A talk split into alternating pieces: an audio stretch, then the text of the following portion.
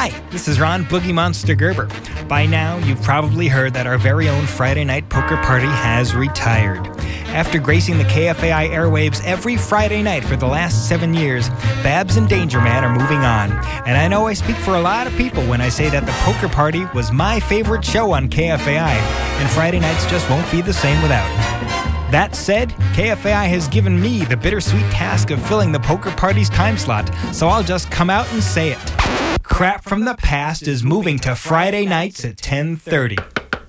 Who is it? Hello there, I's your new neighbor.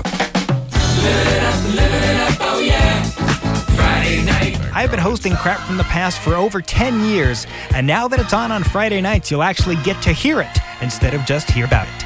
There's a lot of crap on the radio, but there's only one Crap from the Past. Now on Friday nights at 10:30, right here on K F A I